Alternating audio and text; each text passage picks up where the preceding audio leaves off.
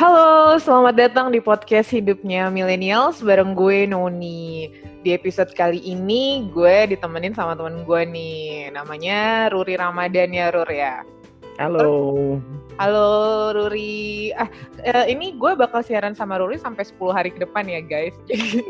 Kayaknya kalau bisa ngabisin sampai bulan puasa, sampai lebaran asik sih. sepuluh hari ter- terakhir ya. Gue denger-denger kemarin lu uh, coba volunteer jadi ini, apa, pasien corona jadi. Coronanya sungkep sama gue, amit-amit, amit-amit, amit-amit. Oke, ini ngomong-ngomong ya, um, kalau kalau kita flashback-flashback gitu, Ror. Jadi hmm. sekarang kita mau ngomongin episode yang flashback lah, slice of life gitu. Hmm. Terus kalau kita flashback ke masa-masa sekolah gitu, ada nggak sih lu cerita-cerita seru gitu? Kalau gue nih ya, dulu tuh waktu kuliah, gue tuh pernah uh, ikut demo. Terus pas demo-demo gitu, gue ikut aja ya kan. Pas lagi, de- eh, tapi tuh demonya di kampus kan, bukan kayak di gedung D P R dan lain semacamnya. Terus gue duduk lah tuh kan, duduk lagi, ceritanya lagi istirahat. Ditanya kan sama temen gue, lu ikut demo ini diajakin sama siapa? Oh, diajakin sama senior gue gitu. Terus nggak lama ya kan, gue karena gue udah bingung kan, orang-orang tuh teriak-teriak. Gue akhirnya nanya sama temen gue di sebelah gue, ah, mohon maaf ini demonya kita tentang apa sih cuy, ya kan? Jadi gue tuh nggak tahu gue ikut itu demo tuh demo lagi ngapain. Gue asal ikut aja, model-modelan kayak gitu lah, cerita-cerita random pas kuliah gitu. Kuliah lu gitu gimana, Ror? Ada cerita-cerita yang uh, biasanya seru-seru gitu kan kalau misalnya lagi masa-masa kuliah, masa sekolah. Kayaknya kalau j- j- lu jangan ngomongin kuliah deh, gue agak trauma soalnya. Kenapa? Kenapa? Kenapa emang? Lu lu masih kuliah lancar kan? Apa udah D O? Gue lebih mendeokan diri jadinya. Jadi bukan D O, gue mendeokan diri gitu loh. Jadi mungkin ceritanya, cerita S M A sih ada. Kebetulan gue juga kan baru lulus tahun yang lalu gitu kan. Jadi namanya juga podcast lu milenial kan? Oh oke, okay. Baru lulus setahun yang lalu. Baru ya. Oke. Okay. Jadi gue memang lulus. Kebetulan gue tapi... Jadi lu S M A lima belas tahun lah. Jadi kalau orang ke kelas, jadi jatuhnya kayak orang tua murid atau lebih ke kepala sekolah, jaga sekolah. Ntar dulu, kita dimulai dari yang kuliah dulu dong. Dari kuliah Aduh. Lu ada yang aneh-aneh nggak gitu, cerita-cerita Aduh. Random yang lu misalnya tiba-tiba lu Uh, nembak cewek terus taunya ditolak atau gimana gitu kan, itu mah cerita ini ya, sakit hati ya. Itu cerita gue atau cerita lu nih? makanya makanya kan biasanya kan orang tuh punya kenangan-kenangan yang gimana gitu waktu zaman kuliah kan, ada yang ada yang random, ada yang ya isinya pacaran doang. Kalau gue kan anak berprestasi ya, jadi isi gue prestasi doang gitu loh. Sama sih, kalau gue juga, gue juga jadi uh, murid juga yang memang terarah gitu loh, tujuannya jelas mau kemana gitu loh, makanya okay. Kayak sekarang gitu bling jelas satan. Banget ya hidup lo. Jelas-jelas bling satan. Eh tapi ngomong-ngomong soal soal kampus ya, jadi hmm. um, selalu tuh ya namanya kampus tuh nggak tahu ya, kampus kayak sekolah tuh bener nggak sih? Kalau gue sih setiap gue keluar dari sekolah tuh sekolah jadi bagus coy.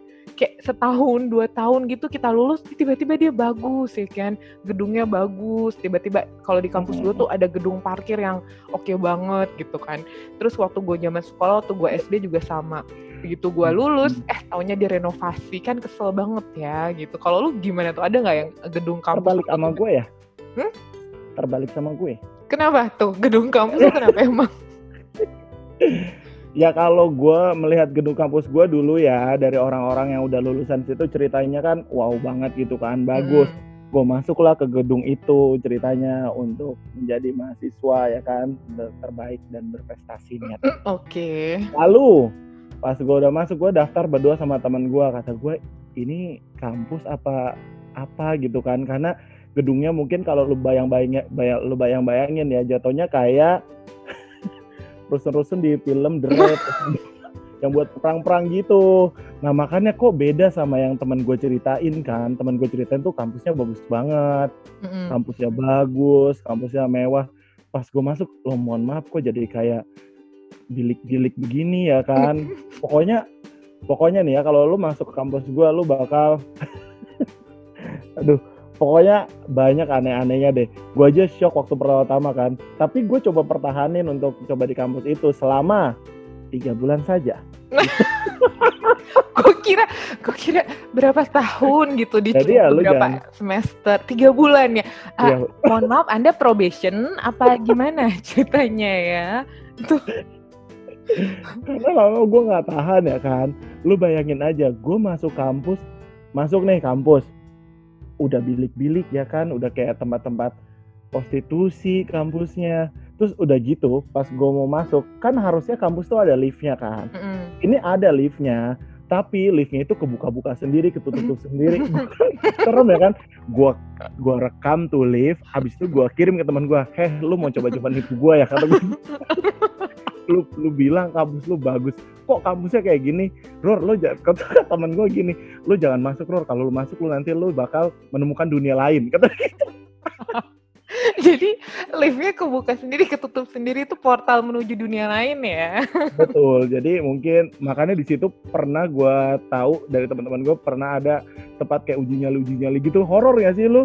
Eh gila itu, mohon maaf ya, itu kampus, apalagi tempat syuting uka-uka ya. Terus terus ada lagi nggak sih, kalau gue kalau gue denger-denger kayak kampus lu random banget ya, dari lift kebuka, terus yang lu bilang uh, model-model rusun dan semacamnya. Kalah cuy itu kampus-kampus nih, yang di mana-mana itu. Benar.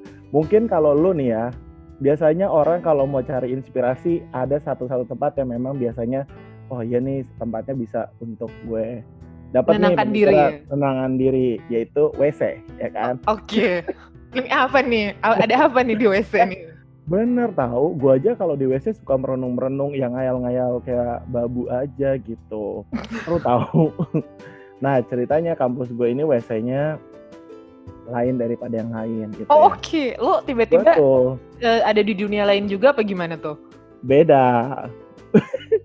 Jadi uh, pas pertama kali gue nginjak di kampus itu, akhirnya mau kebelet nih, ada panggilan alam ya kan. Mm. Lalu habis itu gue ke W C. Mm. Gue tanya W C-nya di mana? Di situ katanya gitu. Berarti kan kalau orang nggak, nggak bilik-bilik yang uh, lo enggak, tiba-tiba pup keluarnya ke bawah itu kan? Nggak kayak enggak, gitu kan? Enggak, enggak. uh, bentuknya masih W C gitu. Okay. Karena orang itu nunjukin, gue nanya sama tata usahanya. Gimana? Oh di situ, ya udah. Gue berjalanlah menuju W C ya kan. Nah, udah selesai, udah selesai pup-pup nih ceritanya. Udah selesai dong. Nah, habis itu gue klik lah flashnya, klut.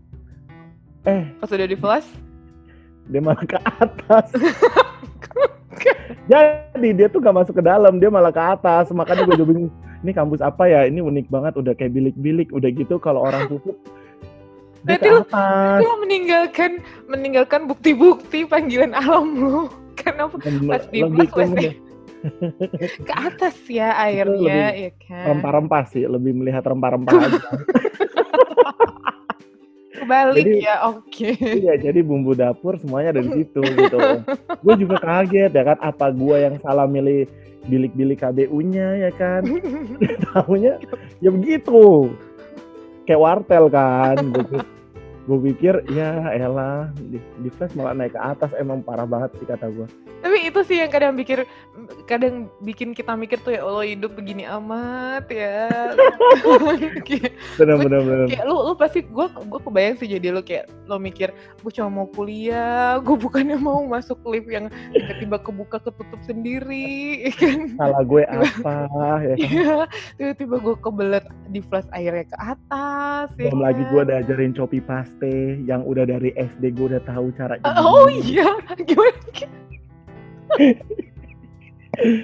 Jadi ada pelajaran komputer kan ceritanya. Wah pelajaran komputer, gue pikir belajar I T I T nih kan. Wah dapet ilmu besar nih gue nih, kesempatan gue. Iya ya, terus I T. Diajarin S Q L nah, gitu ya kan. S Q L gitu kan, coding gitu kan. Hmm, terus? Pas mas dosennya udah tua ceritanya. Kalian tahu perbedaannya copy, paste, dan cut. Waduh kata gue. Saya tidak tahu Pak, apa bedanya copy, paste, dan cut gitu. Kalau copy itu untuk mengcopy kata-kata biar dia bisa dobel, kata gitu kan orang Batak. Kalau cut itu bisa uh, mengganti kata-katanya dengan cara dipindahkan kayak gitu. Terus itu gimana Pak? Akhirnya dia praktekin. Ini copy, ini paste, udah sampai pelajaran itu selesai ngebahas copy paste. Yang yang gue udah tahu itu dari S D. Bayangin aja gue dapat ilmunya. Mungkin maksud gue tahu sih, gue tahu. Mungkin maksudnya si dosen ini adalah merefresh ilmu-ilmunya gitu, ilmu-ilmu yang udah lama gitu. Gue sih masih positif aja sih, walaupun pelajarannya copy paste, copy paste. Jadi, jadi selama tiga bulan lo kuliah di situ, lo dapet pelajaran I T yang sangat amat berharga melebihi pelajaran-pelajaran kampus lainnya, yaitu betul. Copy, copy paste, and cut. Oke. Okay. Ya kan, mungkin kalau kampus lu nggak ada kayak kampus gua. Enggak, nggak ada gila itu itu pelajaran yeah. yang nggak pernah diajarin banget gila. Parah. Eh, parah sih parah. Terus selain kayak gitu udah tuh nggak ada nggak ada cerita-cerita yang random-random lagi dari kampus ya, lo. Ya lah, kalau lu kuliah sampai lulus mungkin cerita lu banyak. Gua tiga bulan apa yang mau diceritain?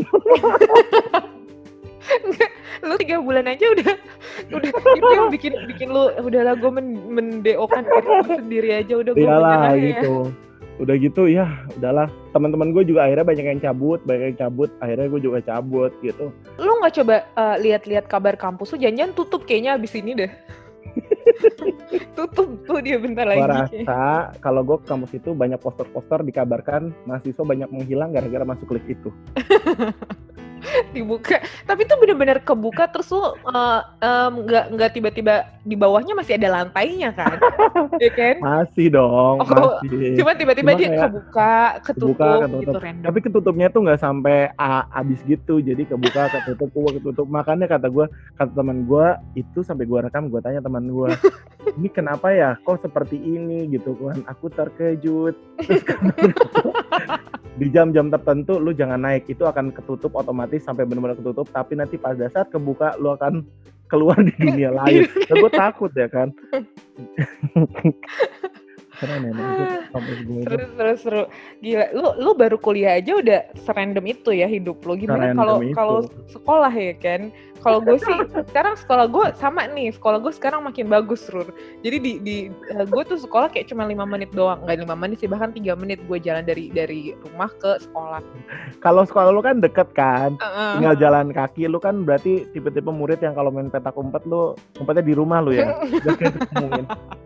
Nah kalau gue enggak, jadi sekolah gue tuh jauh banget non. Jadi dari rumah aja gue tuh harus naik kereta. Lu harus tahu perjuangan gue waktu sekolah, perjuangan naik K R L. Naik K R L dan K R L belum senyaman sekarang lu bayangin. S M A lu naik K R L? Eh di atas guys, bukan di dalam, sorry. Gila gak lu sebrongs itu gue? Di atas lo. Oke, jadi uh, lo S M A udah naik K R L, dimana K R L ya. Belum sebagus sekarang, dan, dan lo naik itu, di atas. Ya, atas kayaknya lo, gitu. Lo kayaknya emang udah masuk ke itu deh, film-film pergaulan bebas gitu deh, anak-anaknya. Virgin dong.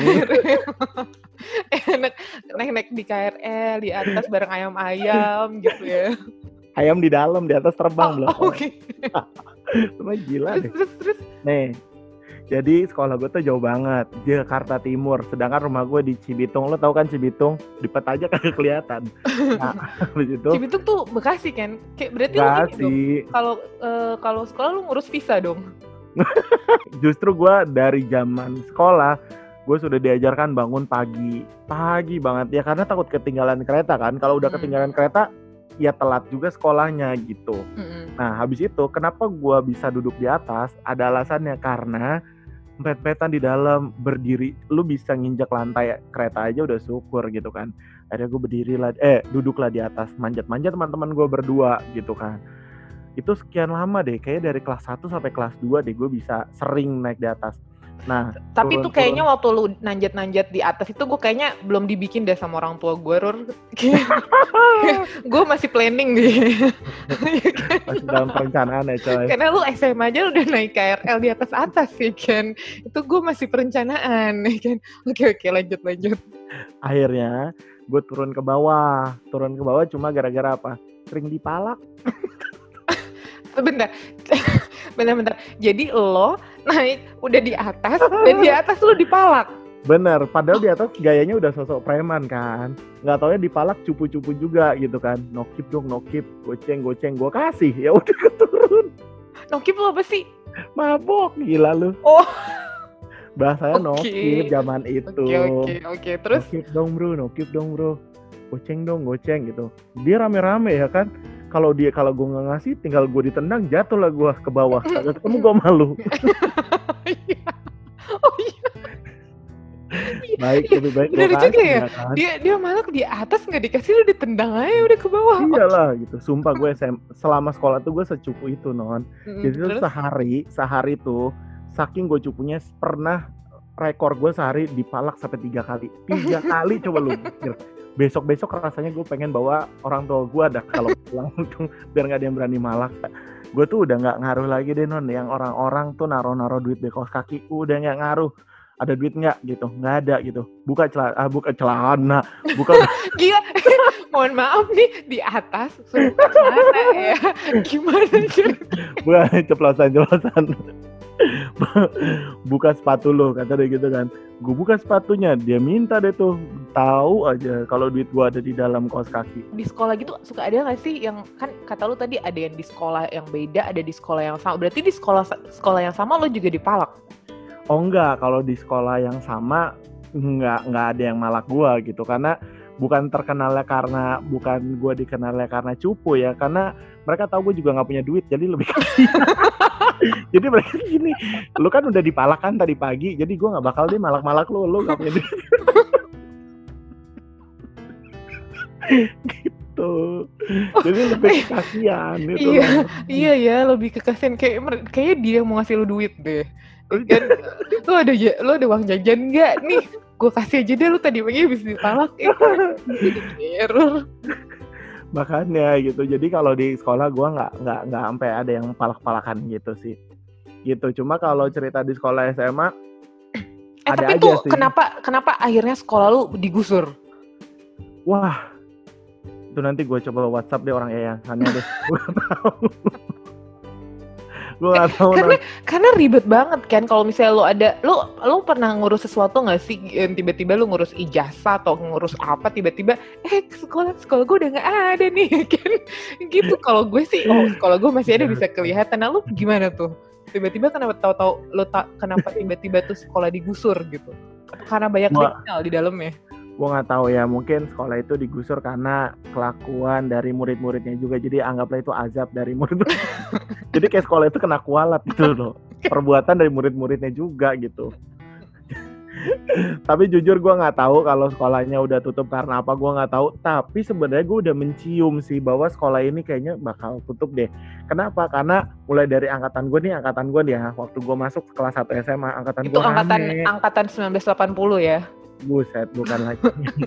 Kelas lah gue sama Indro Warkop itu ya. Tapi sekolah gue udah dari lama tahu. Ih, lu mah jangan gitu lo sama sekolah gue. Sekolah gue tuh udah dari lama, tahu nggak lo? Oh, udah dari zaman penjajahan gitu ya? Iya, beberapa artis juga pernah ada yang di situ. Oh, gitu. Siapa tuh artisnya? Ya mungkin sekarang artisnya juga udah nggak mau ngakuin juga sih. Gitu.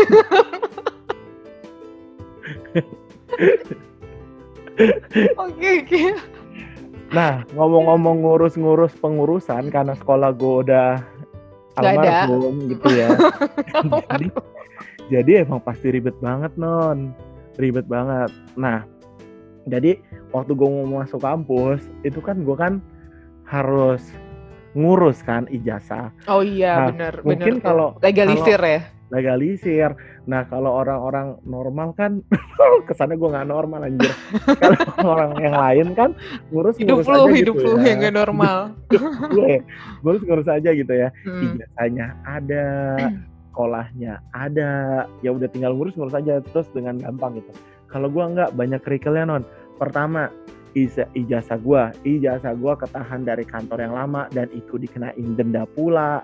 Belum gue ambil dari kantor yang lama. Benar, dari kantor yang lama. Jadi gue tuh masuk kantor masih tantan ijazah. Mungkin lu nggak eh, ngerasain itu, itu ya. Itu tahun kapan cuy? Tahun kapan? Bukannya setahu gue tuh pemerintah tuh udah melarang kita tuh nahan-nahan ijazah, perusahaan tuh nggak boleh nahan-nahan ijazah. Mohon maaf, Anda ikut uh, ini Bawah. ya kebijakan pas zaman Pak Harto ya, kayaknya. Zaman G tiga puluh S P K I pas lu. Jadi, jadi memang udah lama banget kan. Nah waktu udah lulus itu gue tuh nggak ngurus, kenapa? Karena gue kena penalti. Ya udahlah, penaltinya juga lumayan besar kan. Dalam gue malas malas malas pikiran gue ngegampangin gitu. Abis abis itu pas lagi mau masuk kampus gue repot sendiri lah di kantor gue yang terakhir ini, yang waktu gue mau ngurus ya gue harus izin dulu sama leadnya apa segala macam, dan itu bolak balik jadi pasti repot banget gitu. Kedua yaitu selain dari i, apa karena ditahan sama perusahaan lama, pas gue ambil gue harus ngurus legalisir, dan itu ngurusnya capek banget. Gue harus ke dinas pendidikan lah, harus ke dikti karena, karena udah nggak ada ya fisik sekolah S M A lu itu ya. Nggak usah lu bahas, non, sakit hati gue. Nah jadi waktu itu sekolah gue juga ada gila-gilanya sih. Ada beberapa anak yang dimintain duit untuk ngurus ijazah. Nah, habis itu dia nggak ngurus deh tuh karena malas pakai-pakai duit itu. Dan pada saat gue reuni tahun dua ribu sembilan belas kemarin, gue sempat mm-hmm. ketemu belum ada corona. Eh, lu gimana mau ngurus? Ya, eh, gimana ijazah lu? Belum, belum diambil. Jadi masih di sekolah gue. Gue nggak tahu udah ketumpuk debu, udah kecampur semen. Jadi tuh dia tuh malah belum ngurus-ngurus ijazah sampai sekarang. Tapi ya nggak apa-apa juga sih karena dia pelajar musiman, non. Jadi dia ya udahlah nggak apa-apa gitu. Toh dia juga udah punya istri. Pelajar kenapa? Musiman tuh maksudnya apa ya? Ih, nggak ada ya di sekolah lo. Cuman nggak ada deh kayaknya. Ih, jadi gini pelajar musiman. Kita menyebutnya dia adalah pelajar musiman. Jadi nih pada Ren- saat random musim-musim, ya asli hidup lu punya kamu sendiri ya, Rur ya. Jadi di, di momen-momen tertentu dia nongol. Nanti kalau musimnya udah hilang, dia hilang. Oh, gitu. Oke. Okay. Hebat kan? Oke. Okay. Kayak durian itu, itu musiman. Ada tuh non, temen gue kayak gitu. Jadi dia tuh kalau misalnya nih ujian, ujian, ujian, muncul. Nanti kalau nggak ujian, dia kagak masuk. Oh, dia tapi masuk. Dia ujian mau masuk gitu ya? Ujian masuk. Tapi kalau misalnya udah nggak ujian, dia hilang, ya kan? Nah, terus abis itu kayak bunga sakura deh.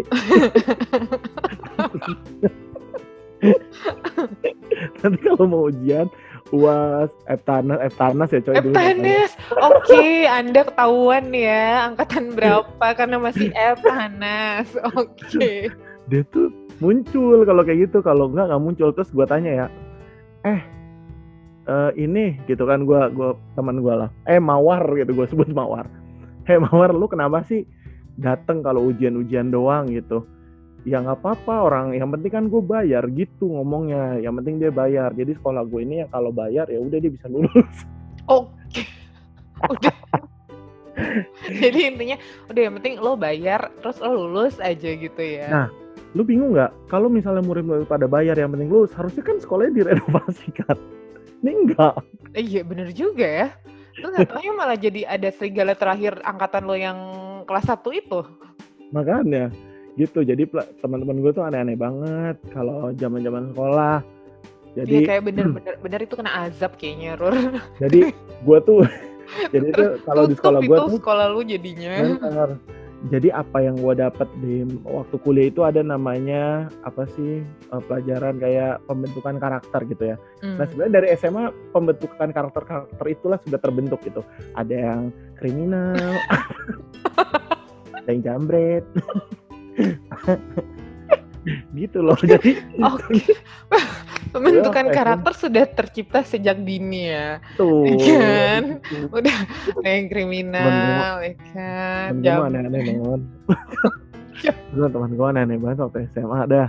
Tapi itu yang jambret belum almarhum kan? Masih ada kan? Masih sekarang? Ada, alhamdulillah masih ada. Masih ada. Alhamdulillah masih. Ya, mudah-mudahan ya. Kayaknya istiqomah sih. Jambret istiqomah. Nah habis itu sempat ada kejadian kayak bencana. Nah mereka tuh kadang suka ada bencana alam, mereka tuh kadang suka minta-minta sumbangan gitu, ntar buat makan bakso. Betul ya. Kalau misalnya gue sekolah, gue tuh gue tuh hobi sekolah tuh gue seneng non, sekolah gue seneng. Tapi bukan seneng belajar ya, seneng ketemu teman-teman gue gitu. Mm, eh iya benar-benar, gue juga suka ya, gitu sih. Ya, pasti kadang, selalu ada momen dimana yang bikin lo motivasi diri lo sendiri kan. Wah, gue kalau di rumah gue diem aja, tapi kalau di uh, sekolah gue bakal ketemu si A, si B, si C, ya kan. Apalagi di rumah gitu kan, misalnya lagi lagi ada problem problem anak sekolah apa sih? Paling juga diomelin sama orang tua gara-gara nggak dikasih uang jajan. Mm. Ya, kan udah bete banget kan. Nah, abis itu kayak pengen-pengen sekolah, nanti sekolah ketawa-tawa gitu. Jadi momen-momen kayak gitu-gitu sih. Kalau pelajarannya sih ya, ya udah. Ya udah ketakar lah ya dengan lo kuliah tiga bulan, udah lah ya. Nggak perlu dijelasin lagi gimana semangat belajar lo waktu zaman itu dan zaman sekarang ya. Udah udah terlihat lah kira-kira. Udah gitu, jadi naik kelas kan. Naik kelas nih dari kelas satu ke kelas dua ceritanya. Wah senang dong, wah kita naik kelas, kita naik kelas, bagi rapot ceritanya. Hmm. Nah pas bagi rapot, ya kan, abis itu gue ini, apa namanya, uh, menghadap nih, menghadap eh, yayasan. Lu tuh, nyokap lu bukannya guru ya, Rur? Terus kenapa ya kalau... nah, oke, oke, lanjut, lanjut. Jadi, uh, pas lagi mas naik kelas, dari kelas satu ke kelas dua, terus habis itu, nama gue dipanggil, oh, nama gue dipanggil Ruri Ramadan gitu, cie. Dikasih selamat. Gue pikir di, mau dikasih selamat gitu kan ya. Kamu tahu kan gitu, kamu tahu kan uh, gimana kamu di sini penil, uh, untuk naik itu ada penilaian penilaiannya apa segala macam. Mm. Oh iya bu, jadi gimana gitu. Oh ya udah gitu. Jadi gue langsung nembak, saya saya mau masuk di kelas uh, perhotelan bu gitu, karena mm. kan kejuruan kan. Mm. Gue uh, saya mau masuk bu ke kelas perhotelan gitu. Oh, emang siapa yang bilang ya kamu naik? Uh, Jadi, kamu saya izinin untuk masuk ke kelas dua, tapi percobaan. Coba lu, nyesek gak lu? Gimana lu ngomong sama orang tua lu? Kelas, kalau lu percobaan. Kelas dua, kelas, eh, lu, lu dari dulu kayaknya udah probation mulu ya.